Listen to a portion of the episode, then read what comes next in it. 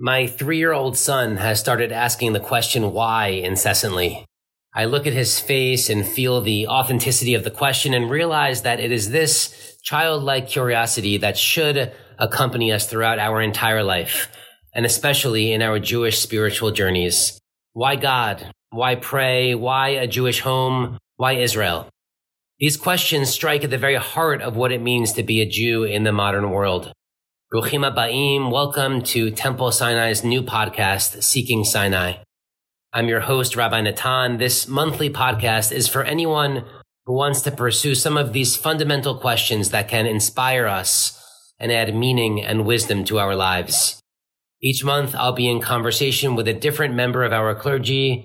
Our first episode will begin in October with Rabbi Ron. Why God?